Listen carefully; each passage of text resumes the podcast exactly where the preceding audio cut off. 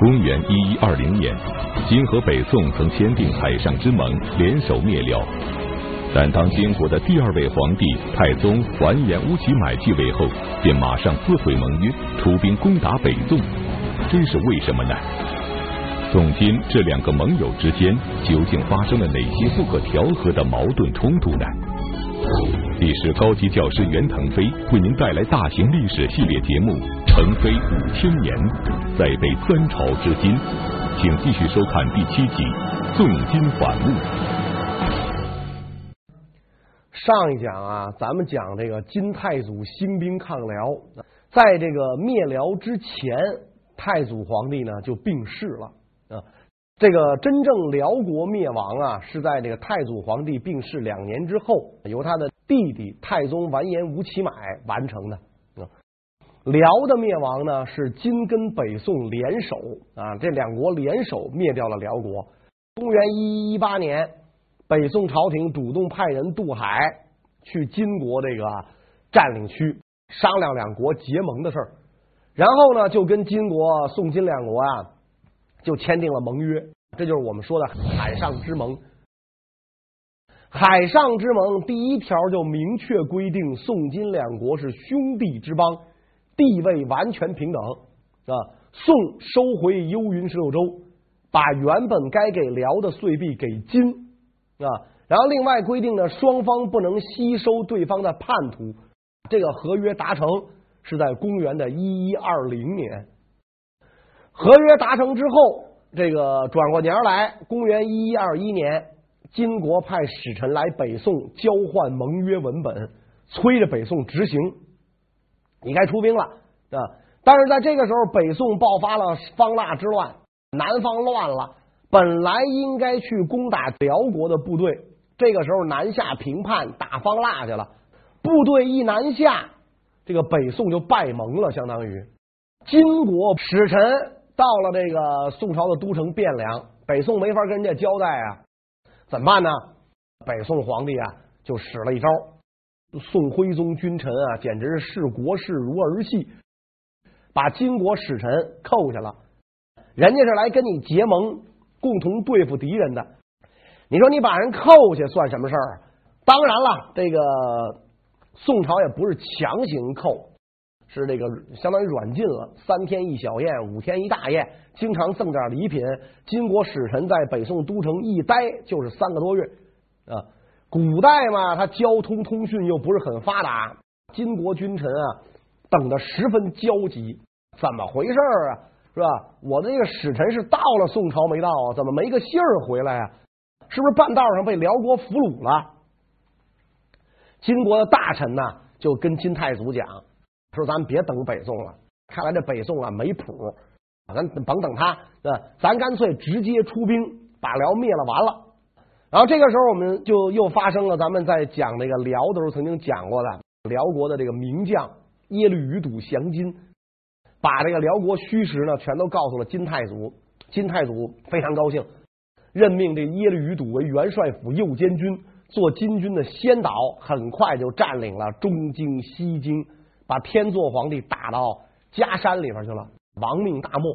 这样一来的话啊，本来是宋要跟金联合夹击辽，金负责占领辽的上京、东京、中京，宋负责占领西京、南京啊。因为宋要收回幽云十六州嘛，西京就是云州，南京就是幽州。那你不要收回来吗？收回来你自个儿打。结果北宋没能如期出兵，金军连西京也给占了。这个时候，北宋就着急了，眼瞅辽国的五京啊，让金占了四个，我们要再不出兵的话，南京也就被金国占了啊，那咱可就什么都捞不着了。此时，方腊之乱已平啊，宋朝赶忙调集大军北上进攻辽南京。宋朝此次召集了十万精锐之师，妄图收复幽州地区。结果被辽军打得大败，只能央求金国帮忙。最终幽州地区也被金军占领。至此，金国大将们看穿了宋朝的孱弱，于是向金太祖提议，不把幽云十六州归还宋朝，并且还要出兵攻宋。面对这种情况，金太祖又会如何决策呢？金太祖啊，不愿意背盟，但是他说了一句话，他说：“我活着的时候，我要遵守跟北宋的盟约；我死了之后，你们爱怎么着怎么着，我就不管了啊。当然了，你死了，你肯定也管不着了。所以，金国将领强压怒火。那好吧，既然皇上有令，这件事就便宜北宋一把。但是呢，当北宋派使臣前来接收南京地区的时候。”金国大将完颜宗翰提出了一个条件，他跟那个宋朝的这个使臣讲说：“南京是我军将士流血牺牲，一刀一枪换来的啊！实际上金军也没流流多少血，他一进攻，这个辽军就投降了啊！你宋朝凭什么上嘴皮儿一碰下嘴皮儿我就还给你啊？给你也行啊，你得赎回来，怎么赎呢？给我一百万代税钱。”我就把南京还给你啊！南京的地盘我可以给你，但是赋税你得给我。不但赋税给我，我要把这个地方的人也迁走，就给你个空城，老百姓弄回北方，我还可以做奴隶。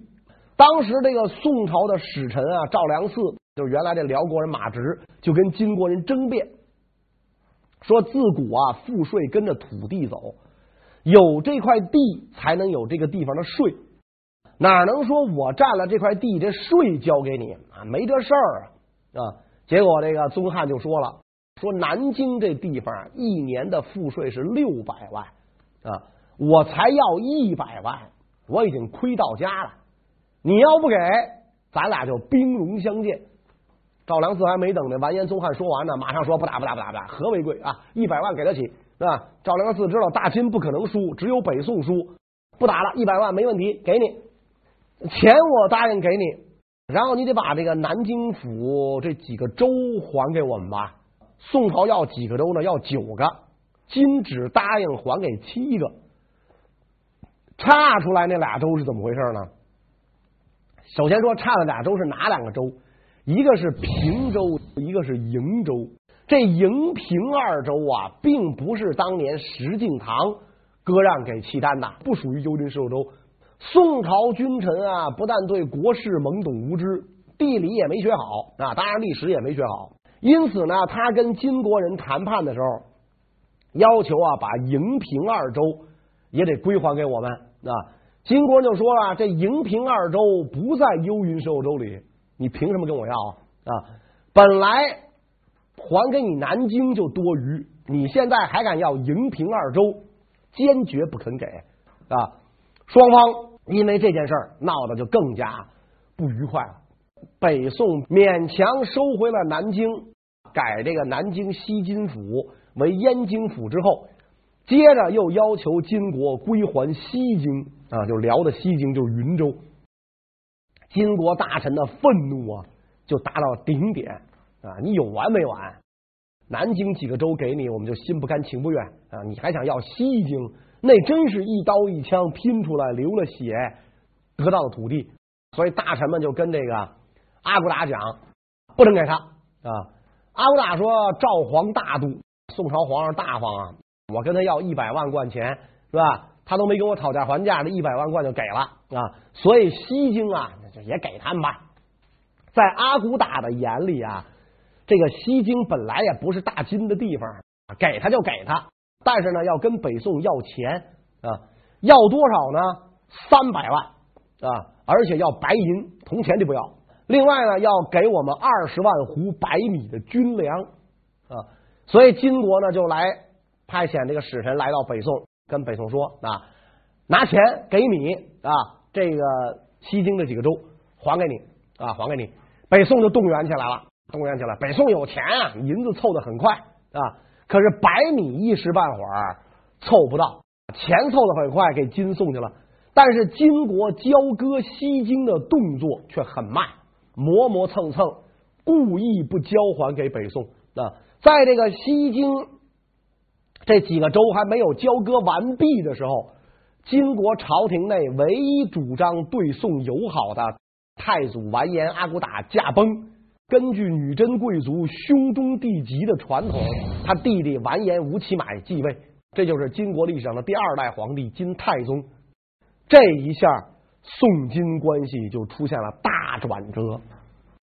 完颜吴乞买一继位，就不想承认金太祖答应下来的那些条件啊！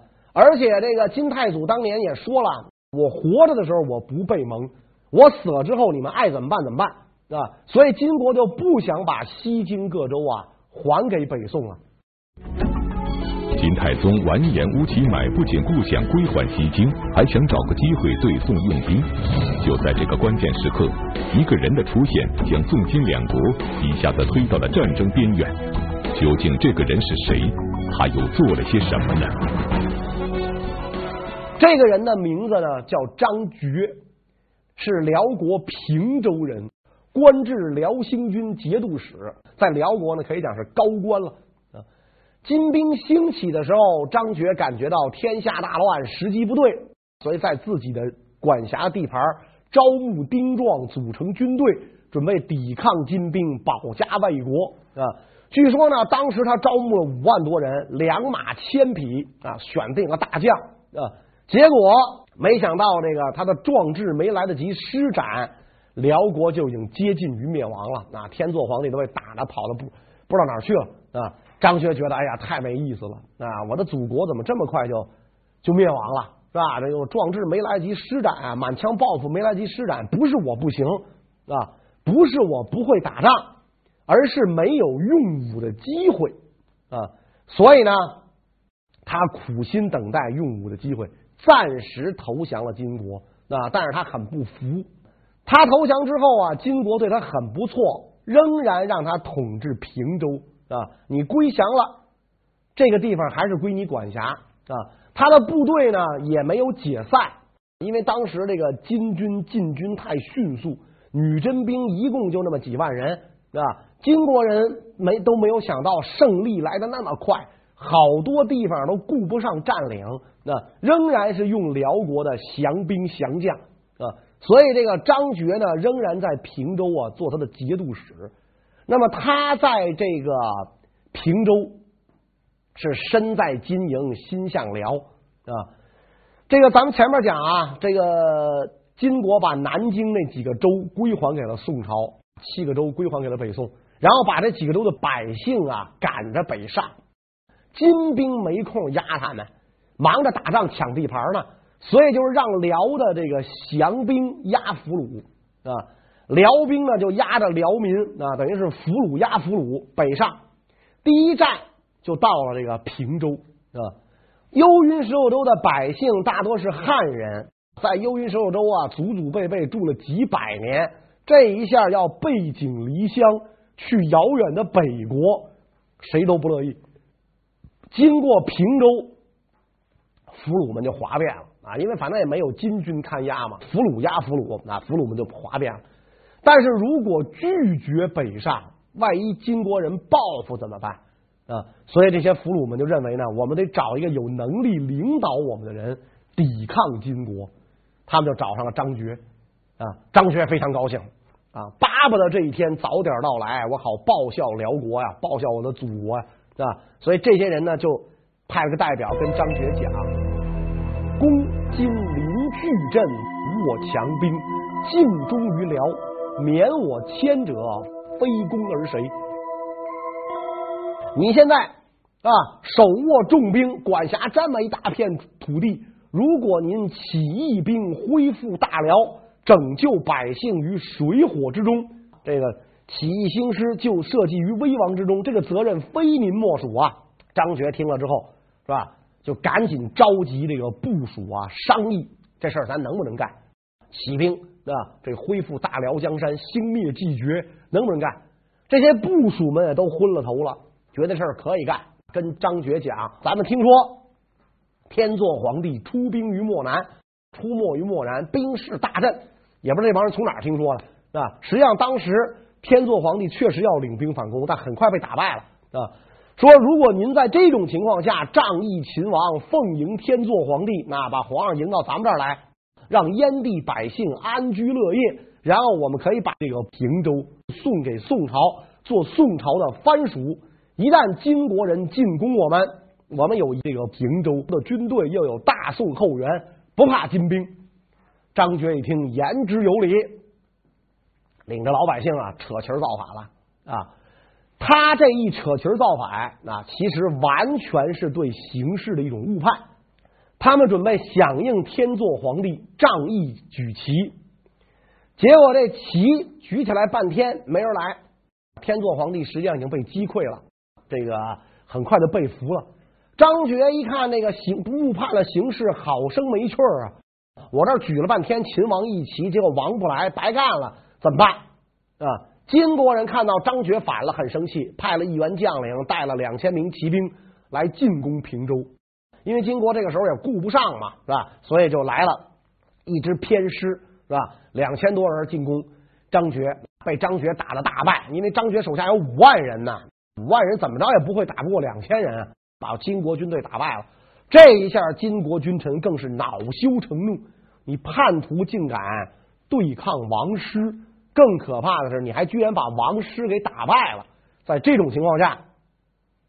金国要调大军征讨张觉，张觉害怕了啊！我打两千人打得过，金兵要来两万怎么办？要来五万怎么办？要来七八万怎么办？这我可就不是对手了，怎么办？只有一条路，降宋。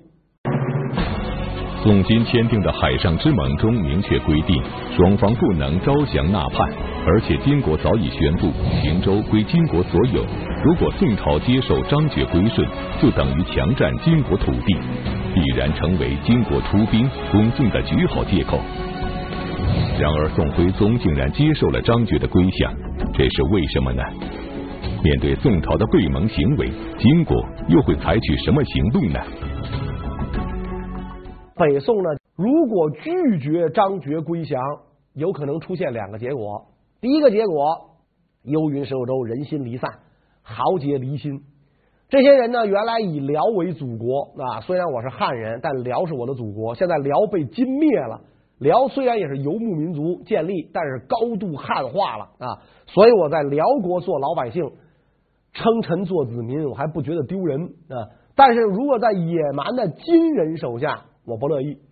既然我是汉人，我还是想归顺我心理上的祖国，同样是汉民族建立的宋啊。所以，如果这个宋拒绝张觉归降，那么就是在幽云十六州站得住脚、站不住脚的问题。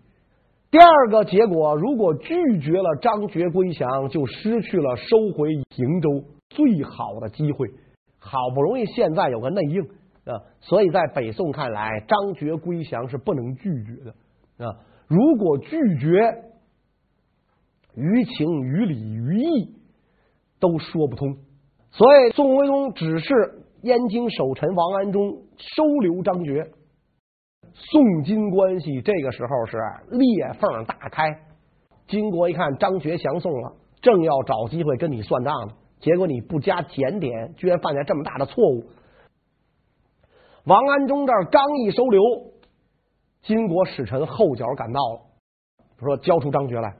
王安忠说没这个人呢，他睁眼说瞎话，没见过啊，没这个人呢。啊！金国使臣告诉王安忠说：“我们可有内应，这燕京城里人不一定都听你们宋朝的。张觉在哪儿藏着，我们可都知道。你必须把他交出来啊！张觉藏哪儿了呢？藏在宋朝常胜军的假账库里啊！常胜军呢，就是郭药师的愿军啊。咱们讲过，郭药师是汉人。”作品由评书吧网站搜集整理，请您继续收听。他的部队呢，都是在跟这个金国打仗的时候，家里有亲人遇害的汉人、渤海人组成的啊，所以叫愿军。那么，在这个前线失利、辽国即将灭亡的情况下，郭药师率军降宋，宋朝就把他的军队呢改名为常胜军。这支部队确实战斗力很强，弓马娴熟啊。张觉是辽的旧臣，郭药师也是辽的旧臣啊。所以张觉一投降宋朝啊，这个郭药师呢就把张觉啊藏在自己的假账库里。金国现在明确点明了，张觉就藏在郭老师甲帐库里啊。我们有证据，我们都能搞到他昨天晚上吃饭的菜谱是吧？你要是不肯交出张觉的话啊，这个你们就明显是背盟。这个王安忠一看没办法了，金国人不好忽悠啊，怎么办呢？就找了一个相貌与张觉相似的人杀了，把脑袋给金国人送过去了。没想到金国人一看就急了，然后说：“这是山寨版张觉，是吧？你们不但说谎，你们还造假，真的张觉我们可认得。你拿个替身不干，是吧？你一而再，再而三，可一可二不可三啊！你可骗我两回了。一开始你说张觉不在，我点了张觉在哪儿，你又弄了个山寨版张觉糊弄我。你们到底想干什么？”你们想把两国关系变成什么样？朝廷不得已让王安忠把张觉勒死，把脑袋切下来，就给金国人送去了。北宋在处理这件事上啊，就这外交水平的低下程度啊，令人瞠目结舌。你要不就别收留张觉，坚守两国盟好啊，让金国呢没有借口；要不你收留了张觉，你就跟金国硬到底。结果你现在呢是金国的人，一叛逃我就收留。然后金国人一要，我就送回去。要活的我帮您捆，要死的我帮您砍。这样一搞的结果，幽云十五州啊，真的是人心离散。特别是常胜军统帅郭药师，觉得很没面子啊！我跟张觉是哥们儿啊，我们俩都是辽的旧臣。他走投无路来投奔，我拍着胸脯跟他保证他的生命安全，把他藏在我的假账库里面啊。结果呢，从我的假账库里那被骗出来，勒死了，还把脑袋给人家送去。这样的朝廷啊，太令人寒心了。所以这个史籍上说、啊，郭药师公开斥责北宋朝廷：今人欲张觉继宇，若求药师，一语之乎？金国人要张觉的脑袋，咱们朝廷就给人送去。那有朝一日，金国人要我的脑袋，是不是朝廷也给人送去啊？因为这个郭药师的部队叫愿军嘛，那就在原来在辽国叫愿军嘛，每个人都跟金有仇啊。啊，在抗击金军的过程当中，他们是很坚决的。所以，万一有朝一日，金国人要我的脑袋，朝廷是不是也给啊？所以，常胜军的将领啊，皆切齿朝廷。而常胜军亦解体矣。这支部队本来是很有战斗力的一支部队，但是这样一来，心一散，全完了啊！郭药师这话说的很有道理的，是吧？你朝廷怎么能这样呢？这个敌人要脑袋你就给脑袋，你都不保护我们，我们怎么对你尽忠啊？啊，其实啊。这个时候也真怨不得朝廷，怨就只能怨北宋的军事力量太弱，金国的政策太蛮横。什么叫外交啊？那两国国力相当、军力相当的时候，外交有用。那个时候外交就是实力，谁的谈判水平高，谁在谈判桌上能够折冲尊卒，这个时候谁占便宜，谁能言会道谁占便宜，对吧？比如说这个。宋辽澶渊之盟的时候，两邦国力相当，这个时候谈判技巧就看出来了。曹利用到了辽营，唇枪舌剑一番，把岁币压到最少。如果实力过于悬殊，那实力就是外交，没什么可谈的。城下之盟有什么可谈的？那你兵败受辱有什么可谈的啊？所以我们说，弱国无外交，就是这么一个道理。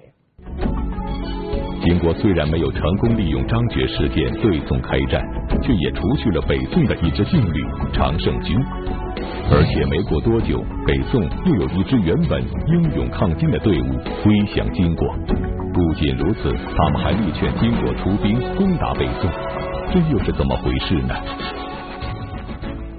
北宋啊，按说这个张觉这件事儿给你敲了个警钟吧，这种事儿您就别干了啊。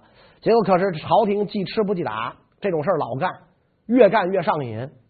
幽云十九州当地的百姓，我们曾经提到过啊，他不愿意降金，更不愿意随着金军北上啊，所以很多地方自发组织起来，把金国的守关守将驱逐，是吧？这个当年北宋攻辽的时候，他们驱逐辽国的守关守将，等金军一过来呢，就驱逐金的守关守将。北宋皇帝非常高兴，把这些自发组织起来的武装啊，给了个封号，叫义圣军。你们凭着道义就能战胜敌人。义圣军也忘乎所以啊，忘了自己的一生拿锄头的时间是远远多于拿刀枪的时间，那忘了刀是刚打出来的呢。这帮人啊，就真觉得自己是一支军队啊，觉得自己可以光复故土，归降大宋。宋徽宗呢，不知道是真糊涂还是装糊涂啊，这个有可能是装糊涂啊。这义圣军拿自个儿当个兵啊，老百姓讲话就是刚打只兔子就觉得自己是猎人了。这些人不懂事儿啊，拿自个儿当军人。朝廷你不能真拿这些人当兵用啊啊！结果宋徽宗也真拿这些人当兵用。既然有义圣军在那儿镇守，大宋官军就不用费力了。所有金国人占着不还的土地传檄而定，宋徽宗就忙着。给这个义圣军发檄文、发任命状啊！只要当地老百姓一起来驱逐金国守将，我就给你任命状，你就领着你手下这帮农民占领城市，占领城市之后就归降大宋啊！义圣军呼呼啦啦就起来了。问题是起来容易啊，他们趁着当时金军主力追击天祚皇帝的时候，占了这个地方啊，把幽云兽州这些地儿占了，容易。等金国人腾过手来之后，就要对义胜军动手了啊！给你们脸，你们不要啊！啊，真拿自个儿当个人啊！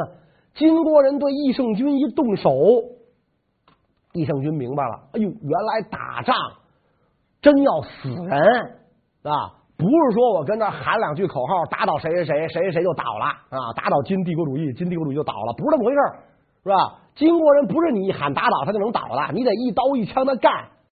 义胜军这个时候发现了，金国人是猎人，我们才是兔子啊！真要死人了，义胜军就不干这事儿了啊！就跟宋徽宗说说，你看现在金国人真打我们了，朝廷赶紧派支援呢啊！宋徽宗就装糊涂，要什么啊？说你们要支援，你们不是很有战斗力吗？朝廷不是给了你们支援了吗？委任状发了一沓子了，你要兵没有？要粮饷没有？要刀枪没有？委任状有的是。义圣军在这个时候啊，恨大宋更甚于恨大金，感觉自己被祖国抛弃了，被祖国出卖了啊！当初我们占这些土地的时候，我们把这些土地归还大宋的时候，宋朝皇帝多大方，要啥给啥。现在跟敌人开战了，你什么支援都不给啊！所以义圣军这些将领二话不说，犹豫都没犹豫一下，无一例外选择了一点降金。